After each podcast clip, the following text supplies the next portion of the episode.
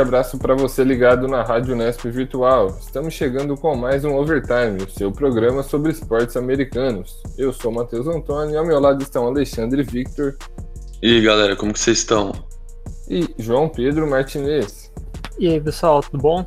No primeiro bloco de hoje, faremos um panorama do cenário dos playoffs da NFL, analisando quem já se garantiu na pós-temporada e quais times ainda estão na briga. No segundo bloco, como de costume, passamos pela NBA, analisando os jogos que começaram ontem, dois jogaços entre Nets e Warriors e Lakers e Clippers. Então, bola com a gente nesse overtime de final de ano.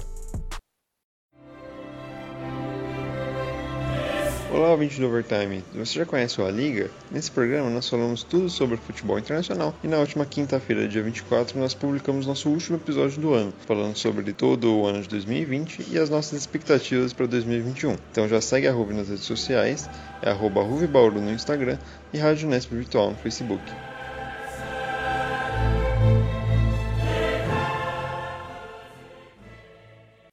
Bom, nosso programa começa pela EFC, a Conferência Americana, até o dia dessa gravação, né, dia 23 de dezembro, três times já estão garantidos nos playoffs: Buffalo Bills, Kansas City Chiefs e Pittsburgh Steelers. Buffalo e Kansas City já garantiram a divisão também, por sinal. É, Tennessee Titans, Cleveland Browns, Indianapolis Colts e Miami Dolphins são os times que completam a zona de classificação, né? E na briga ainda estão Baltimore Ravens e Las Vegas Raiders, que estão ali correndo por fora. E nessas duas últimas semanas vão precisar de uma combinação de resultados para conseguir a classificação. Bom, eu quero trazer aqui primeiro, antes da gente começar a discussão, como seriam os playoffs caso eles começassem hoje, para os nossos comentaristas discutirem. É, na folga, né, a primeira rodada com folga, por ser a primeira posição da UFC, seria o Kansas City Chiefs, que tem 13 vitórias e uma derrota. Os três confrontos de wild card aconteceriam entre Buffalo Bills, que é o cabeça de chave número 2, e Miami Dolphins, cabeça de chave número 7. Pittsburgh Steelers, número 3, contra Indianapolis Colts, que é o número 6, e o Tennessee Titans, que é o cabeça de chave número 4, enfrentando o Cleveland Browns. Bom, senhores, para vocês, é, eu queria começar. A gente vai discutir, claro, como seriam os confrontos e tal, mas eu acho que uma pergunta interessante o Chiefs é o primeiro colocado até o momento, né? E provavelmente vai garantir essa classificação, porque uma vitória na semana 16 vai dar essa folga para o Kansas City Chiefs. Pega o Atlanta Falcons na próxima semana, né? Semana 16. Então, provavelmente a vitória vai vir e eles vão garantir a primeira posição da UFC. Quero começar perguntando para vocês primeiro é, se o Buffalo Bills se tornou a maior ameaça ao Kansas City Chiefs na UFC, porque o time conquistou a divisão pela primeira vez desde 1995, está jogando muito bem tanto no ataque quanto na defesa.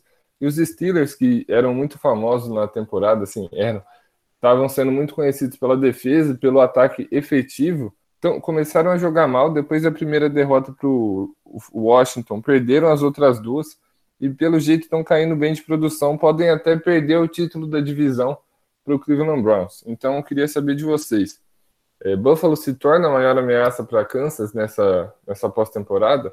Bom, eu, eu acredito que sim, principalmente por, como você já mencionou, essa queda de rendimento dos Steelers, que tinham começado com recordes da franquia, ganhando os primeiros, os primeiros 11 jogos da temporada, mas nos últimos três jogos eles marcaram menos de 20 pontos, o que não tinha acontecido essa sequência de jogos até, até então na temporada, e Principalmente eu não estou gostando das jogadas que o técnico dos Steelers, o Mike Tomlin, tá, tá executando nessas últimas semanas. Algumas ali, third down, para poucas jardas, ele não tá, na minha opinião, pelo menos, chamando jogadas é, efetivas de fato. Muitos passes, o que a gente já tinha pensado como uma preocupação até pela idade e mobilidade do Big Ben. Ele sim jogou bem nessas últimas nessa sequência de 11 jogos, nessas 11 vitórias, mas principalmente ele lançando mais a bola e deixando de gastar o relógio, controlar o jogo terrestre, isso está sendo uma fraqueza para os Steelers. E por outro lado, né, o Buffalo Bills com Josh Allen com 35 touchdowns combinados, 28 passes, 6 correndo e um até recebendo a bola. Ele está fazendo de tudo essa temporada já bateu o recorde de touchdowns total, que era do Jim Kelly, da na franquia de Buffalo desde 1991, é, havia esse recorde. Ele melhorou em cerca de 8% os arremessos, os lançamentos dele, está lançando menos, está acertando mais. O Stephon Diggs, a gente já sabia da, do talento desse recebedor, mas ele está se tornando cada temporada um jogador mais dominante. Então, eu acho que sim, os Chiefs, para mim, ainda assim, estão em outro patamar de, de jogo, mas eu acho que para destronar ali o, o, time do Patrick Mahomes, eu colocaria, eu apostaria minhas fichas no Buffalo, ao contrário dos Steelers. E só para complementar o que o Ale falou também, o, o calendário do, dos próximos dois jogos, tanto do, dos Steelers quanto do de Buffalo, ele vai ser bem mais puxado para os Steelers. Então pode ser duas, é, dois jogos que vão ali realmente cravar se os Steelers realmente entraram num, numa, numa queda de qualidade muito grande ou se eles vão conseguir dar a volta por cima. Né? O, os Buffalo enfrenta os Patriots e depois enfrenta os Dolphins. Os Patriots já eliminados, então também não, não vem de uma boa fase. Então, com certeza, o Buffalo tem, tem tudo para vencer. E o, os Steelers vai enfrentar um jogo contra os Colts, que é um jogo extremamente difícil. O Colts tem uma equipe muito boa, que a gente já, já comentou aqui em outras vezes. E os Browns, que nem o Matheus falou, que pode ser, tá valendo aí a, a divisão então, são jogos muito importantes, muito, muito difíceis. É, vamos definir se, o, se, os Steelers realmente estão nessa, nessa má fase. E que nem o, o, o Ale falou, para ganhar do, dos Chiefs, você tem que ser um time que joga muito bem no ataque, muito bem na defesa, tem que fazer uma equipe perfeita, porque o Patrick Mahomes está jogando muito, está conseguindo tirar, tirar jogadas da onde não existe o Travis Kelce também, então é, tá, você tem que fazer um jogo perfeito e os Steelers não estão fazendo. É, pois é, João, e até aproveitando o gancho que você deu aí da, dos confrontos, né, o último confronto de Miami é contra Buffalo e agora, como a gente passou aqui, esse seria a, o confronto de playoff, né, um confronto de divisão, então eu queria saber de vocês, até para assim, os Dolphins precisam ganhar os dois jogos para se garantir, para não depender de ninguém. Se eles ganham os dois jogos, eles são classificados para os playoffs. E tem Baltimore como principal concorrente, né? Porque Baltimore tem dois confrontos relativamente fáceis, assim, entre aspas, porque pega o New York Giants, que está brigando também, que tem uma ótima defesa, mas que não está tão bem nessa última semana, e pega o Cincinnati Bengals na última rodada, provavelmente vai ganhar, né? Cincinnati ganhou de Pittsburgh, mas Baltimore está numa crescente nessa temporada. Pelo menos eu acredito que é favorito para ser vencedor dessa partida. Eu queria saber de vocês já, o Miami está sendo muito comentado a defesa, né? Que está jogando muito bem, força turnovers e consegue ganhar jogos para a equipe. Também tem o Tua Tagovailoa que está cada vez melhor, cada vez se portando melhor é, como quarterback titular da NFL. Para vocês, os Dolphins têm alguma chance de ganhar dos Bills nesse possível confronto? É, esse jogo da última semana que pode determinar a classificação de Miami vai, pode ser um termômetro do que vai ser essa partida, ou nos playoffs é tudo diferente, ainda mais que Miami vai jogar no frio de Buffalo é, em janeiro, que é uma das características que mais pesam na NFL. Para mim já é uma temporada muito positiva, como de muito mérito para a equipe de Miami, principalmente do seu quarterback, o Tua. Ele, a partir do momento que ele assumiu a titularidade, a equipe tomou um outro rumo, é, defensivo e ofensivamente. Ele mostrou muita, ele mostrou muita compostura, maturidade, mesmo com a pouca idade. A defesa de Miami realmente melhorou muito, porque não lembra nem de longe aquela, aquela equipe trágica ali do começo da temporada passada, permitindo quase 38 pontos por jogo. Atualmente a defesa está em 18 na liga em jardas permitidas. Isso é um ponto que tem que, é, claro, ser melhorado, porque a equipe de Buffalo, por exemplo, já, já adiantando esse confronto que o Matheus falou, é uma equipe que tem é, mais de 400 jardas aéreas e terrestres por jogo, e Miami, a equipe cedendo cerca de 362 jardas por jogo.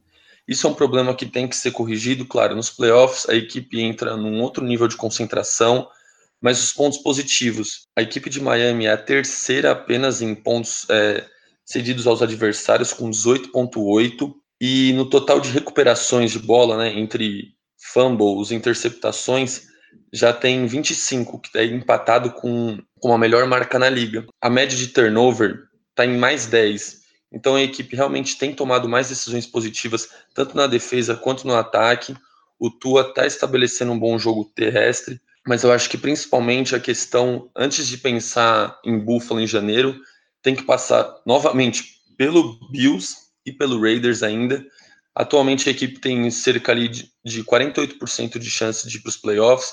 O cenário ideal é ganhar essas últimas duas partidas, independente da dificuldade, o que já selaria de uma vez né, a presença da equipe nos playoffs mas ganhando apenas um dos jogos, por exemplo, o Las Vegas Raiders, que está no momento um pouco mais debilitado do que o Bills, já seria um ótimo cenário.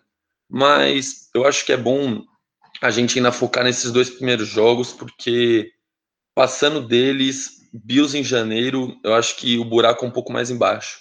Aí, João, só para já colocar um, um outro tópico aqui para você, é, o Baltimore Ravens é, tem no estudo, né, na estatística, eles têm mais chance de ir para os playoffs do que o Miami Dolphins, justamente porque os jogos de Miami, por exemplo, se Las Vegas perde para Miami nesse final de semana, Las Vegas já está eliminado. E os Bills não acredito que vão tirar o pé contra Miami, acho que vão querer eliminar o rival de divisão. E o, os Ravens, como eu já coloquei aqui, tem jogos teoricamente mais acessíveis. É, até para aproveitar isso, se Baltimore ficar de fora dos playoffs, vai ser uma decepção. Claro que não está dependendo só dele, né? A gente até colocou isso aqui em, em outros programas, mas o time veio bem nesses últimos jogos, mas ainda pode ficar de fora da pós-temporada depois de ter sido a melhor campanha da na, no, no ano passado. É, exatamente. Seria uma, seria uma decepção, sim, até porque o Lamar Jackson e o ataque do Baltimore Ravens está jogando muito bem. Que nem você falou, não dependem só deles. Os jogos são, sim, mais fáceis. Então, uh, tem tudo para conseguirem essas duas vitórias. E aproveitando o que a gente estava falando, os Dolphins, eles vão ter os jogos contra um jogo contra Buffalo e eu também não acredito que, que eles consigam vencer Buffalo o ataque terrestre do, do Baltimore Ravens é, é o primeiro em jardas por, por corrida, então é um time muito bom, tem muita qualidade.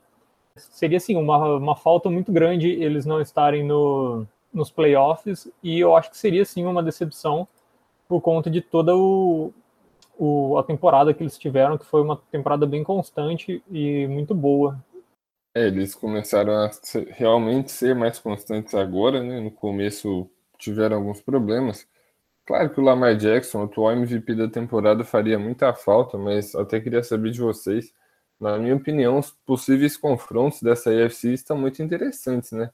A gente vai ter, por exemplo, se, se acabasse hoje, a gente está trabalhando sempre nessa situação, a gente teria o Josh Allen, é, que já foi eliminado dos playoffs ano passado pelo pelo Houston Texans, né, num jogo dramático até, é, enfrentando o Tua Tagovailoa, que ficou famoso, né, ficou conhecido justamente por entrar numa final do futebol americano universitário e botar o jogo no bolso. Além disso, a gente teria o Philip Rivers é, enfrentando o Big Ben, que seria um, um, jogo muito legal também. Baker Mayfield pela primeira vez numa pós-temporada, é, e hoje enfrentaria o Tennessee Titans, né, que já foi um jogo que ele jogou muito bem nessa temporada. Então, os duelos na AFC, apesar de ter de bons times fora, como é o caso de Baltimore, vão ser muito interessantes, né? Com certeza. O, os duelos estão. A, a na verdade, esse ano ela está muito tá muito boa, né? Ela já está com, com jogadores excelentes, os, os jogos de divisão já, já têm sido jogos muito bons. Então, os confrontos para os playoffs vão ser muito aguardados e muito disputados. Eu acho que sim, vai ser, vai ser bem interessante esses, esses jogos. É, sem dúvida. E só para complementar aqui algumas informações que não, não estão relacionadas necessariamente a isso. É, Miami nessa última semana ganhou de, do New England Patriots, né, 22 a 12, e fez se encerrar uma era na NFL, né? Os Patriots vão perder os playoffs pela primeira vez desde 2008. Foi só a terceira vez nas últimas 20 temporadas que o time do Bill Belichick é, ficou de fora de uma pós-temporada, então, de fato, o efeito Tom Brady é real. A gente vai falar do time dele já já. E foi só ele sair de lá que New England foi eliminado, né? Então, é, realmente só prova como ele tinha valor nesse, nesse time e como que ele tá fazendo falta. E o Ken Newton ficou devendo nessa temporada. Teve, na real, problema com o Covid, né? E não jogou bem também, então time de New England tem muito trabalho a fazer para a próxima temporada para tentar voltar a competir no mais alto nível na NFL. E passando agora para a NFC, nós também temos até o momento três times garantidos na pós-temporada. É, são eles Green Bay Packers, New Orleans Saints e Seattle Seahawks, Washington Football Team, Los Angeles Rams, Tampa Bay Buccaneers e Arizona Cardinals completam a zona de classificação e ainda brigam Chicago Bears, Minnesota Vikings, New York Giants e Philadelphia Eagles. A briga também está muito legal na NFC. É, nesse momento, Green Bay seria o time melhor classificado, né, a primeira campanha. Eu já aproveito para é, dar esse tópico para vocês discutirem. Tá voando baixo o Aaron Rodgers e o time de Green Bay, hein? Possivelmente é o melhor Green Bay desses últimos anos aí que a gente está vendo todo mundo muito confiante, o time jogando bem dos dois lados, apesar da defesa é, dar algumas falhadas de vez em quando, mas o ataque está conseguindo corrigir isso. E como a gente deu o exemplo de Buffalo, para jogar lá no Lambeau Field, lá em Wisconsin, no frio, também é muito complicado nesses playoffs. É, realmente foi uma grata surpresa o Green Bay, não no sentido é, de estar disputando os playoffs, não disputando, né, mas já está com a vaga garantida e atuando em alto nível, mas principalmente pela expectativa em relação à temporada passada, né? Onde foram 13 vitórias e apenas 3 derrotas. A equipe foi muito bem, é, acabou decepcionando, pelo menos na minha opinião, contra o São Francisco 49ers nos playoffs, mas claro, isso é a temporada passada. O time conseguiu se renovar e conseguiu repetir a dose, agora garantindo os playoffs. E para mim, o ponto que mais se destaca é como o Aaron Rodgers conseguiu se manter e, de certa forma, até melhorar o nível dele em relação à temporada passada. São apenas quatro interceptações. Eu admito que eu acho que eu nunca vi o quarterback camisa 12 tão preciso nos passes, o que sempre foi uma virtude durante a carreira dele. Ele é um dos quarterbacks ali, todos os tempos, com o melhor aproveitamento de passes da história. É, o ataque aéreo, assim, a gente pode falar que o Aaron Rodgers merece o prêmio de MVP, acho que principalmente não pela falta de peças, mas pelo que o Aaron Rodgers consegue extrair do seu ataque, porque diferentemente, por exemplo, de Kansas City, que ele não tem Travis Kelce, não tem Tyreek Hill, eu acho que ele consegue dar um volume impressionante, principalmente no jogo aéreo, com a precisão nos passes, com as free plays que todo mundo sabe que o Aaron Rodgers é, é o melhor de todos os tempos realmente nesse, nesse tipo de jogada. A defesa, como o, o Matheus adiantou, tem algumas falhas, principalmente no jogo terrestre. A secundária, eu pelo menos percebi uma melhora nas últimas semanas. Claro, como eu já havia dito, nos playoffs é um outro nível de atuação. Mas eu acho que Green Bay pode chegar mais longe do que chegou temporada passada e, e realmente esse ano tá vindo para o Super Bowl, viu? Bom, é, só antes do João falar sobre os jogos aqui, eu vou passar como que está o cenário dos playoffs né, da NFC, é Packers em primeiro, com 11 vitórias e 3 derrotas. Aí os confrontos. Saints, com a segunda melhor campanha, enfrenta Arizona Cardinals, que tem a sétima melhor campanha. Lembrando que né, nesse a NFL adicionou mais um time nos playoffs desse ano, né? Antes eram seis equipes, agora são sete. É, um jogo muito interessante se desenha com o Seattle Seahawks com a terceira melhor campanha contra o Tampa Bay Buccaneers de Tom Brady e companhia. Então, um duelo de quarterbacks que já foi de Super Bowl pode acontecer no Wild Card da NFC. E com a quarta melhor campanha, o Washington Football Team pega o Los Angeles Rams com a quinta. Lembrando que, dentre esses times que estão na NFC, o Washington tem a pior campanha, são seis vitórias e oito derrotas, mas como ele vai estar ganhando a divisão, ele entra de qualquer forma como cabeça de chave número 4 e pega um time que.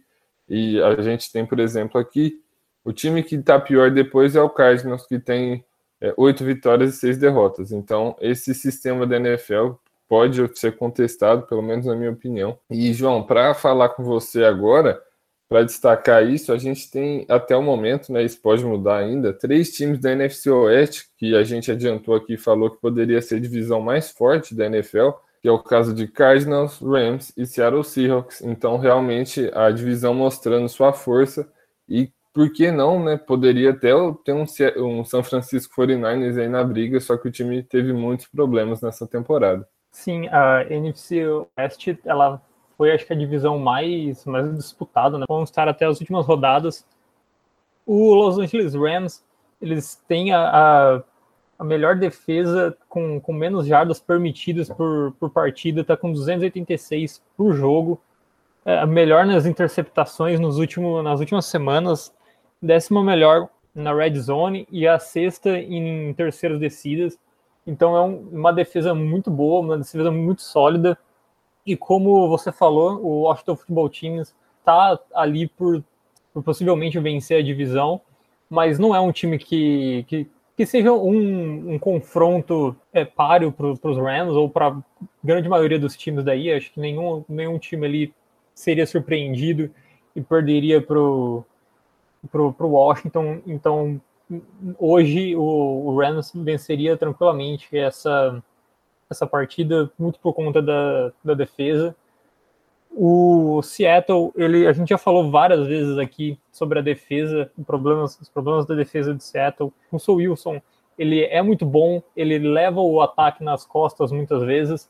É, a defesa está melhorando, mas num jogo de playoffs vai, vai precisar de todo, todo mundo 100% e um jogo apagado, como foi contra os Giants, por exemplo, do Russell Wilson, pode prejudicar muito a equipe. E falando do, do Cardinals, que é, é o terceiro em, em, total de jardas, tem 399 por, por jogo, é o quarto em corridas, 147.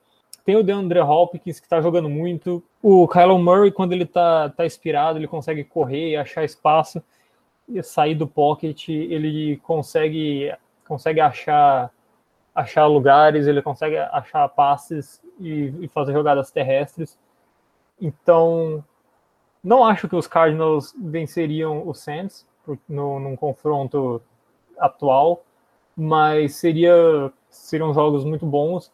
E o, Seahawks e, o, e os Bucks seriam um, um jogaço, igual você falou, contra, contra o Tom Brady, mas para isso o time inteiro tem que estar jogando na mesma página. É, com certeza. E só para finalizar, né, o Saints é, contou com a volta do Drew Brees nessa semana, jogou bem, fez um jogaço contra o Kansas City Chiefs, mas como sempre, no final, Kansas acabou ganhando. Como sempre, eu falo não por causa de New Orleans, como sempre, por causa de qualquer time que Kansas joga. No final, eles arrumam um jeito. Conseguiram uma vitória por 32 a 29. E o Buccaneers venceu de virada o Atlanta Falcons. E mais uma vez o Tom Brady deixando a torcida de Atlanta muito chateada, né? Estava perdendo o jogo por 24 a 7, deu um jeito de virar. Venceu por 31 a 27 no final das contas. E como esse é o último overtime do ano, eu vou colocar os nossos comentaristas para palpitarem aqui. Gente, lembrando que a gente vai cobrir os playoffs, né? A gente vai fazer programas em janeiro é, para falar sobre os jogos. É, para vocês, é, fica desse jeito a classificação é, dos playoffs? São esses times mesmo? Ou a gente pode ter surpresas? Começando pela EFC, é, os times que ainda estão na briga são Las Vegas e Baltimore classificados Chiefs, Bills, Steelers, Titans, Browns, Colts e Dolphins. Começando por você aí, João. Fica assim ou tem alguma surpresa e a gente tem mudança nessa classificação? Olha, eu acho que os Baltimores podem acabar pegando a, a vaga de Miami. E eles, que nem a gente falou, tem um calendário mais, mais tranquilo. Então podem, podem acabar pegando essa vaga e talvez Cleveland e Pittsburgh possam estar trocando de, de posição ali por conta da, do campeão da, da divisão, mas acho que os dois manteriam o, o lugar ali na, na classificação, sim. Para mim, apesar dos percalços ali das últimas três partidas, eu acho que Pittsburgh consegue garantir o primeiro lugar na, na sua divisão. Eu acho que o, a principal surpresa realmente vai ser o Dolphins, apesar da temporada muito positiva, vai ficar acho que fora dos playoffs, porque realmente, se Baltimore não conseguir vencer esses dois últimos jogos para ir para os playoffs, eu acho que realmente nem merece ir mesmo, porque eu acho que não tem cenário mais fácil para o time do Lamar Jackson dar essa volta por cima. E infelizmente para o time do Miami, eu acho que fica para a temporada que vem os playoffs. Pois é, tá aí o palpite dos nossos comentaristas. E falando da NFC agora, vocês citaram Baltimore. É, vão jogar contra os Giants, que tá nessa briga muito louca na NFC Leste, que todo time ainda tem chance de se classificar e provavelmente vai tentar tudo, né, para conseguir essa vitória sobre Baltimore. E para passar mais uma vez a, a relação aqui, né, dos times, Packers em primeiro, New Orleans Saints em segundo, Seattle Seahawks em terceiro e Washington Football Team em quarto. Aí vem Los Angeles Rams em quinto, Tampa Bay Buccaneers em sexto e Arizona Cardinals com a sétima e última vaga. Para vocês, vai ter mudança? Vai permanecer assim? Vai ter alguma surpresa na classificação? Olha, eu acho que a única mudança que pode acontecer é na, entre Washington e seja Dallas ou, ou os Giants, porque o Washington, Football Team eles perderam né, o quarterback, o quarterback deles que se machucou recentemente, então pode ser que, que isso afete o jogo. Dallas e, e, e, Nova York tiveram alguns momentos em que a, aparentavam estar voltando a, a, a, disputa, mas pelo jeito vai ficar com, com Washington. Mas eu acho que a única mudança que poderia acontecer seria nessa, nessa posição mesmo, na, na, na quarta vaga. De resto, eu acho que fica tudo mais ou menos isso mesmo. É, e só para completar, você falou sobre a NFC Leste também, né, João? É, o Philadelphia Eagles está sem, tá jogando sem o Carson Wentz, né, que é o quarterback titular, era, colocou o calor do Jalen Hurts, que veio de Oklahoma. Então, novidade e pode dar certo essa mudança, porque o time ainda está vivo na briga pela NFC. Sim, o, o calor entrou muito bem. Teve uma ótima partida ali para mais de 400 jardas, 4 touchdowns. Mas real, realmente, assim, parece que ninguém quer ir para os playoffs, mas eu acho que a grande surpresa acho que seria o Washington ali perder a primeira posição para os Cowboys, que independente de todos os problemas que tem enfrentado, é a única equipe que vem de duas vitórias consecutivas na, na NFC Leste, na NFC Oeste, eu acho que o Seattle vai garantir o primeiro lugar, a batalha entre o Rams e o Cardinals ali pelo segundo e terceiro lugar vai continuar bastante disputada, mas eu acho que Seattle vai garantir o primeiro lugar. Na NFC Norte, Green Bay realmente já, já garantiu matematicamente sua classificação. Talvez o Vikings possa representar algum tipo de ameaça, mesmo com essas últimas duas derrotas consecutivas. Mas eu acho que o Bears ali confirma o, a segunda posição. E na, na NFC Sul, que a gente tinha falado por último, mesmo com os ajustes do Bucan da Buccaneers, com, com, as duas, com as duas vitórias consecutivas, é, eu acho que não vai tomar o posto do Saints como primeiro colocado. A equipe está muito bem equilibrada, ainda principalmente com a volta do Drew Brees. Então acho que realmente a única surpresa ali poderia sair da NFC Leste. É, tá então os palpites dos nossos comentaristas para a NFC e dessa forma a gente encerra nosso primeiro bloco não sem antes dar o nosso tchau aqui para o João Pedro. João Pedro, muito obrigado pela sua participação aqui no Overtime, não só hoje, mas durante o ano todo. Boas festas para você aí a gente se vê ano que vem para voltar a falar de NFL. Valeu, muito obrigado pelo, pelo convite, por ter entrado aqui no, no Overtime para participar esse ano. Foi muito legal. Muito obrigado, Matheus. Muito obrigado aí pro Ale. Muito obrigado para os ouvintes, boas festas para todos e janeiro estamos aí para os playoffs. É, pois é, enquanto a gente vai para nossa parada, você aproveita e segue a Ruve nas redes sociais. É no Instagram é @ruvebauru e no Facebook é Rádio Nesp Virtual. Não deixa também de seguir o Overtime no Spotify. É só procurar lá, Overtime Ruve, que você vai ter acesso a todos os nossos programas e ativar a notificação também, né? Que assim você sempre vai saber quando a gente lançar um programa novo. A gente volta já. Olá, ouvinte do Overtime! Você já conhece o Estação Retrô? O Estação é um programa do núcleo de jornalismo da RUV que viaja de volta ao passado para trazer à memória momentos marcantes da cultura popular. Em nosso último episódio de 2020, falamos sobre um dos maiores cantores da música popular norte-americana do século XX, Frank Sinatra. Ficou curioso? procure pela estação no seu agregador de podcast favorito e não perca mais nenhum episódio. Estamos de volta e é hora do nosso Sideline, o nosso programa que era para ser sobre assuntos aleatórios, entre aspas, da NFL, mas acabou se tornando da NBA pela necessidade, claro, né? E junto com ele chega o nosso cara da NBA, Júlio Cavalaro. Como que tá aí, Júlio? Tudo certo? Oi, tudo certo, Matheus? Tudo certo, Ale? Por aqui tá tudo certo, não, não poderia estar melhor. A NBA voltou ontem, a gente está gravando esse programa na quarta-feira, dia 23. Ontem à noite tivemos os primeiros jogos da temporada regular.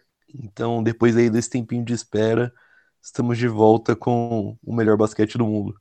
Pois é, o Júlio já adiantou aqui, a NBA voltou ontem e voltou com dois grandes jogos, pelo menos no papel, né? A Batalha de Los Angeles foi mais disputada, mas Primeiro jogo que prometia muito, não teve tanto em questão de disputa, que foi a vitória do Brooklyn Nets sobre o Golden State Warriors por 125 a 99. O jogo, claro, ficou muito marcado pelas voltas né, de caras muito importantes, o Stephen Curry pelo lado do Warriors e o Kevin Durant e o Kyrie Irving pelo lado de Brooklyn. E eu já quero aproveitar para começar falando dessa dupla. É, a gente viu o jogo ontem, desde o primeiro quarto, tanto o Kyrie quanto o Kevin Durant pareciam muito confiantes. O Kevin Durant, principalmente, chegou a assustar um pouco, porque parecia que ele não tinha ficado é, um ano sem jogar. Para ele estava tudo normal, estava arremessando de três, estava enterrando a bola. E os dois, só no primeiro quarto, combinaram para 27 pontos. O Kyrie fez 17 e o Kevin Durant fez 10. Queria começar essa discussão então. Claro que é só o primeiro jogo, a NBA tem uma temporada muito longa e muita coisa pode acontecer. Mas se tudo correr dentro do normal, e a gente torce muito para isso, para que ninguém se machuque, nenhum time, é Brooklyn vai dar muito trabalho, hein? É um alerta aí para todos os times, porque a chance de tomar um, um apavoro aí desse time é grande, hein? Com certeza, esse time de Brooklyn aí ontem mostrou que veio para ficar, que eles vão usar aí o máximo que eles puderem dessa, dessa dupla Kyrie Irving e Kevin Durant os dois aparentam estar bem saudáveis. O time aparenta estar tá com uma, uma química boa, eles estão se encontrando em quadra, a bola está rodando bem. Tem o Steve Nash, que apesar de, de não ter sido campeão da NBA, sabe muito do jogo no banco de reservas e quem sabe o anel dele não vinha como técnico aí nesses próximos anos. Então, para mim, Brooklyn chegou para para assustar assim os concorrentes ali, os os times que querem disputar pelo título vão precisar ficar com o olho aberto aí para esse Brooklyn, porque o que os caras jogaram ontem, claro que o Warriors não foi não foi o, o adversário mais perigoso de todos, né? O Andrew Wiggins não entrou em jogo, o Kelly Oubre Jr. também foi bem mal na noite. O Stephen Curry foi bem até na medida do possível, mas não consegue fazer milagre. Mas com certeza esse time do Brooklyn Nets aí deu um recado para a liga, falou: a gente está aqui, se vocês dormirem, a gente vai causar. É, sem dúvida, né? E Ali, até para aproveitar esse gancho do Júlio, a gente falou do Kyrie Irving, do Kevin Durant, só que tiveram outros jogadores que foram muito bem também, né? O Jim Weed, que começou o jogo como titular, anotou nove pontos. O Joe Harris também é, é, fez 10, é, no caso, né? E teve o Caris LeVert saindo do banco com 20. Além do Jarrett Allen, que teve oito, e o Jeff Green, que teve sete. Assim, o banco produziu legal, é, foi muito bem. Então, além dos dois, né, que são super estrelas na liga, parece que o, o suporte ali, o time para dar suporte para eles está bem motivado e promete muito para essa temporada também. Exatamente, exatamente. Esse jogo, para mim, tinha dois pontos assim principais a serem observados para o restante da temporada de Brooklyn e para e para as intenções desse time, né, em relação à classificação e corrida ao título. Para mim, esses dois pontos eles realmente foram contemplados ali, principalmente com a volta do Kevin Durant. Esse era um dos pontos. Mesmo com as 10 participações em All-Star Game, MVP, título de cestinha da liga, voltar dessa lesão não é fácil. Assim, praticamente nenhum atleta na NBA, assim, com exceção, por exemplo, do Dominic Wilkins, voltou bem é, de uma lesão dessa, é, dessa magnitude, mas ele realmente arremessando muito bem, sendo agressivo em relação à cesta, dando toco por trás, é, o que eu achei que até que ele ia se poupar um pouco, principalmente por essa volta, mas não foi o caso. Ele jogou como se tivesse ali em Oklahoma ou no Golden State. E o meu segundo ponto foi a segunda unidade do Brooklyn. Eles realmente jogaram muito bem. Não somente o Caris LeVert com, 8, com 20 pontos, perdão, mas com mais de quatro jogadores anotando pelo menos cinco pontos. É, claro, o volume vai ser e tem que ser no Kyrie Irving e no Kevin Durant, mas essa segunda unidade entrou muito bem, junto com o restante dos titulares ali, como você tinha falado, né, o Jim Weed com nove pontos, o Harris com nove, o DeAndre Jordan com seus quatro pontos, mas 11 rebotes, aquela presença forte na tábua, principalmente com 45% de aproveitamento nos arremessos, 42, quase 43 na bola de três e 80 no lance livre, realmente não tem como bater o Brooklyn Nets quando eles estão numa noite como essas. O Golden State não foi, como o Júlio falou, o adversário que impôs o jogo mais disputado da história. Ganhou apenas o, o quarto quarto ali na, é, na divisão dos placares, quando a vantagem já realmente não tinha muito o que se fazer no jogo. O Curry já estava no banco.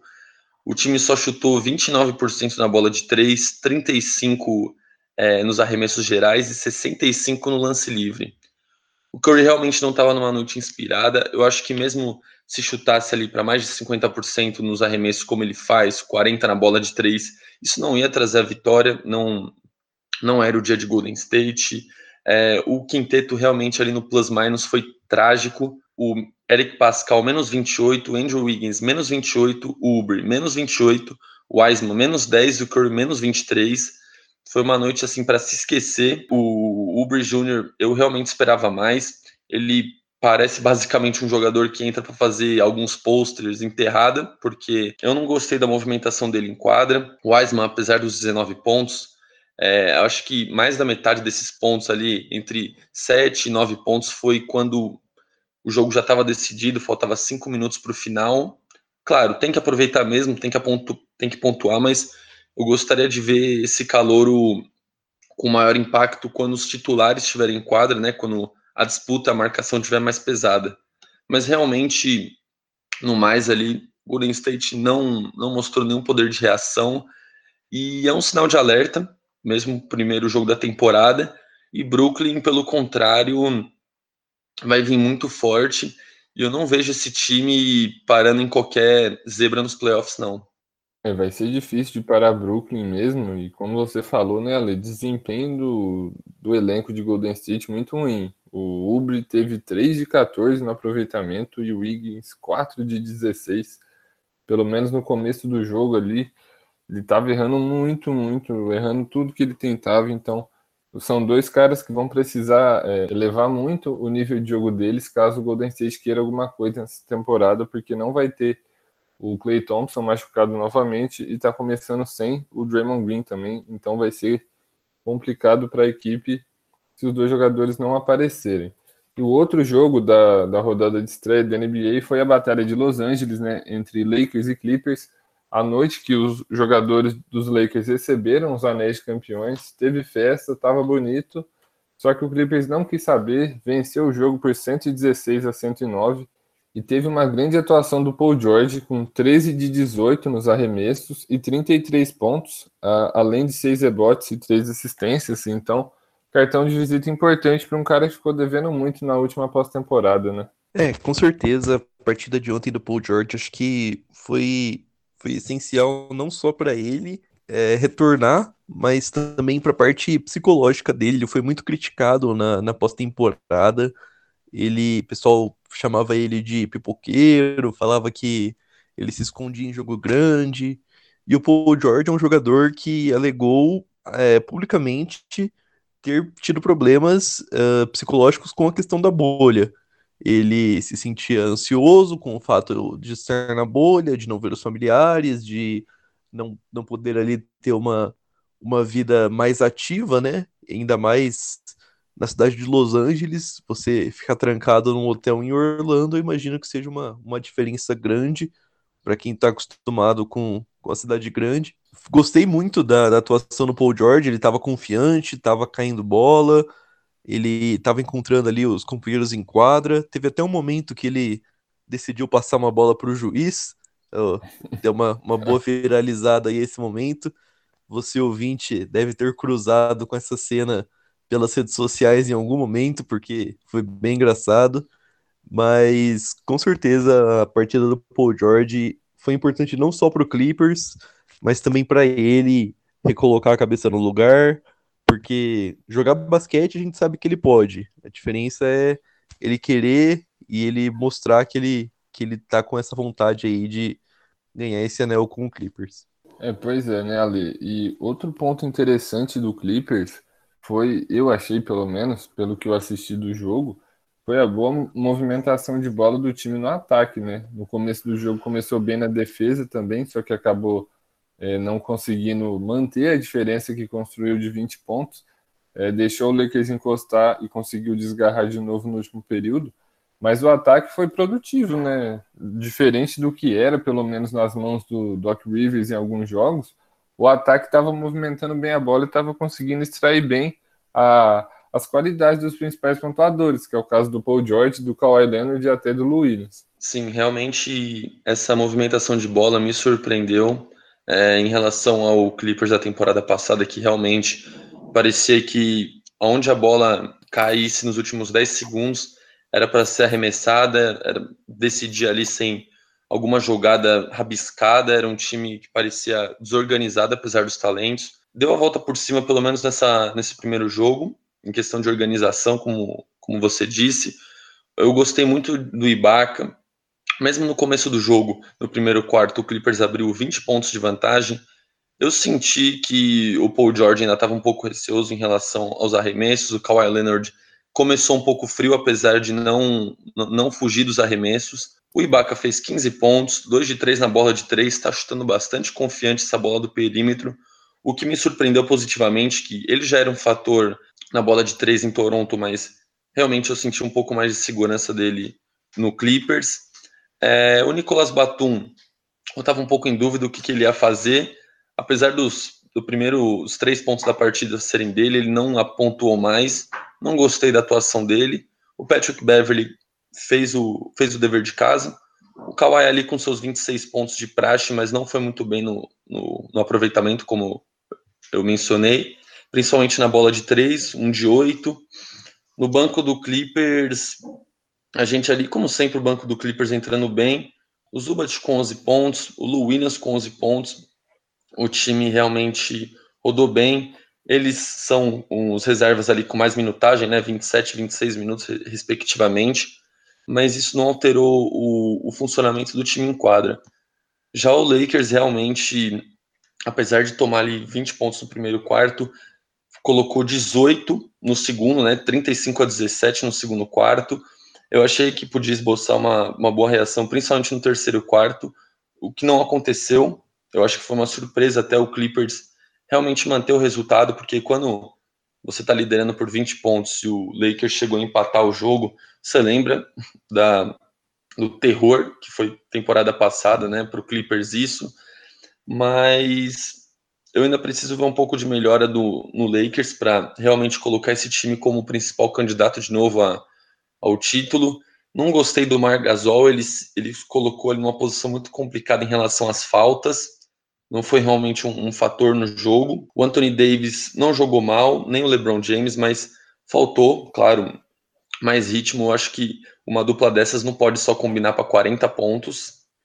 O banco do Lakers, eu acho também que foi bem na medida do possível, mas eu acho que principalmente essa dupla dinâmica de Los Angeles tem que realmente melhorar o seu jogo, porque o Schroeder fez 14 pontos, que eu acho que é o papel dele, vai ser a média.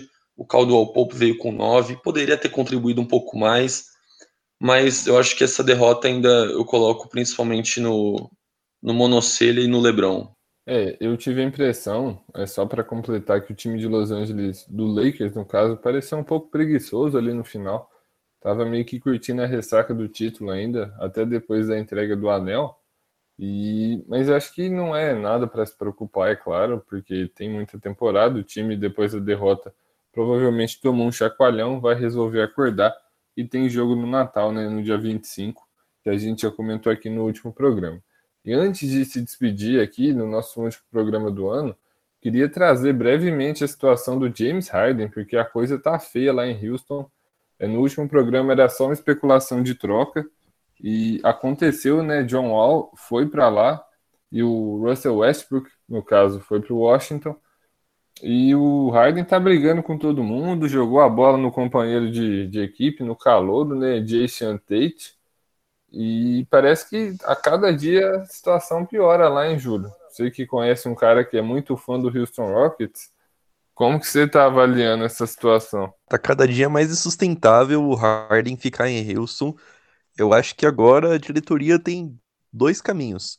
Ou eles trocam todo mundo e reconstroem a franquia em volta do Harden, ou eles trocam o Harden por muita gente, pega aí uma, pelo menos umas duas piques e uns dois, três jogadores de médio para bom aí, que eu imagino que seja o que o Harden valha no, na NBA hoje, o cara que liderou a liga em pontos nos últimos três anos, tem o MVP tudo mais porque ele continuar em Houston nesse, nessa situação tá insustentável, ele tá cavando troca, além de, de ter tido esse, essa discussão com, com os colegas de time, ter até sobrado pro, pro calouro lá tomar uma bolada dele, ele saiu do, do treino e foi visto num, num clube de strip, sem máscara, com aglomeração, isso viola todas as regras da liga, então, ele vai ser multado, o Houston provavelmente vai ser multado. Então, ele está com certeza, sem sombra de dúvidas, cavando uma troca.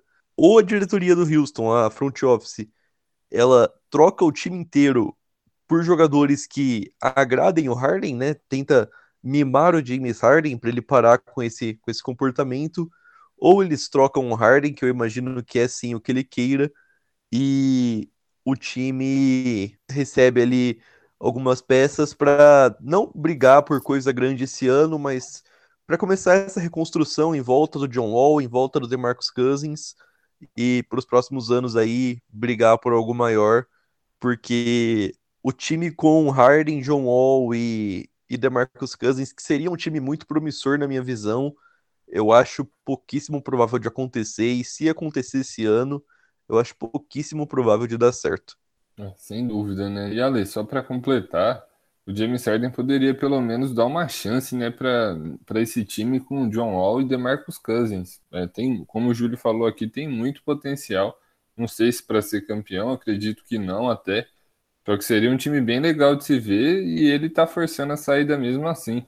É, exatamente. Na minha opinião, eu acho que esse time agora, com, é, com a chegada do John Wall, DeMarcus Cousins, eu acho até que Claro, se o James Harden ficasse, seria até mais forte do que a dupla que o Harden fez com o Westbrook na temporada passada, o que realmente ali, falando ali nos playoffs, foi um fiasco. Eu não tô entendendo o que o James Harden quer da vida, realmente. Não sei se ele assistiu The Last Dance e acabou ficando um pouco animado demais com, com a trajetória do Rodman, mas esse comportamento dele realmente poderia ser só uma birra, mas na minha opinião isso afeta principalmente a carreira dele, porque se ele continuar com essas atitudes, eu não sou nenhum nutricionista, mas para mim ele ganhou sim uma quantidade considerável de peso, tirando os memes da internet. Então, com essa vida de festa, todo final de semana, toda semana, até como o artigo da ESPN revelou, com essa vida, acho que principalmente ele não vai acrescentar muito. E se ele for sair de Houston, se ele continuar nessa espiral do comportamento, ele vai valer cada vez menos no mercado e a, e a chance dele acabar num Sacramento, num Cleveland, acaba sendo maior, porque essas duas equipes, por exemplo, têm jogadores muito jovens e que, para mim, já conseguem armar uma troca. Não sei se o salário iria bater né, certinho para que essa, essa troca ocorra, mas realmente ele está decaindo muito o seu nível de troca. Isso pode ser ruim não só para Houston, mas como para ele. Mas se ele continuar com esse comportamento, ele vai se prejudicar porque o valor de troca vai diminuir e a chance dele cair num Sacramento, num Cleveland, num, num time em reconstrução, para mim tá ficando muito maior do que ele cair num Golden State, num Brooklyn, no Bucks, que era o que o James Harden já ele almeja, né? Mas vamos ver como acontece. Acho que Ele vai continuar indo em, em muitas festas essa temporada. Não sei se ele vai ser trocado, ele vai ser colocado ali no banco, como aconteceu com o Kawhi na última temporada de San Antonio. Mas não sei, esse comportamento aí tá com um cara que vai para o New York Knicks e não sei se esses últimos anos da carreira dele vão ser tão agradáveis quanto ele pensa, não. É, e só para completar aqui o nosso bloco de NBA, é importante falar né, que o Yannis Antetokounmpo renovou com o Milwaukee Bucks 228 milhões de dólares pelos próximos cinco anos. Ele que é o atual BMVP da temporada, né? E teve vários rumores de troca nessa off-season, mas o Greg acabou ficando em, em Milwaukee.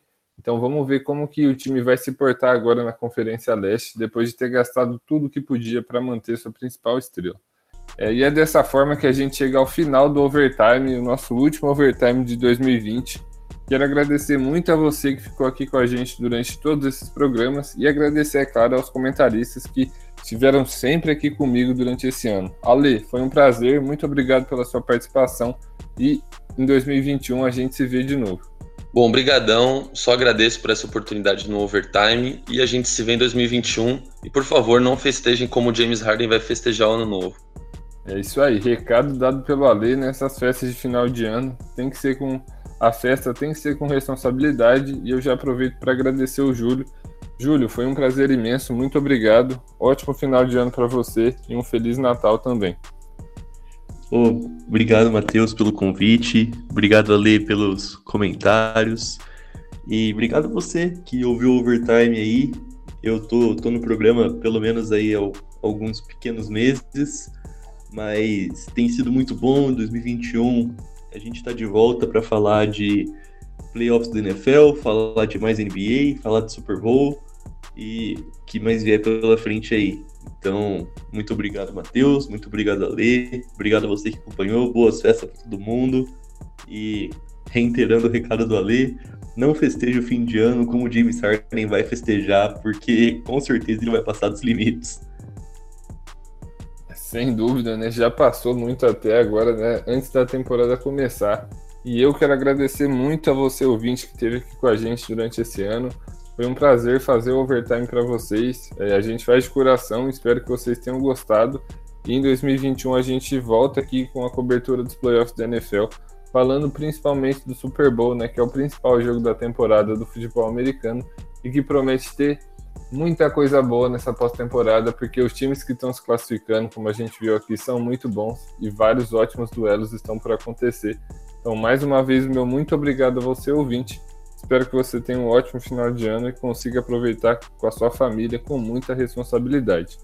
Overtime é um programa do Núcleo de Esportes da Rádio Nesp Virtual, com produção e roteiro de Matheus Antônio, edição de som por João Pedro Martinez e edição geral de Maria Tereza Ribeiro. Na locução sou eu, Matheus Antônio. Espero você para o próximo programa. Tchau, tchau.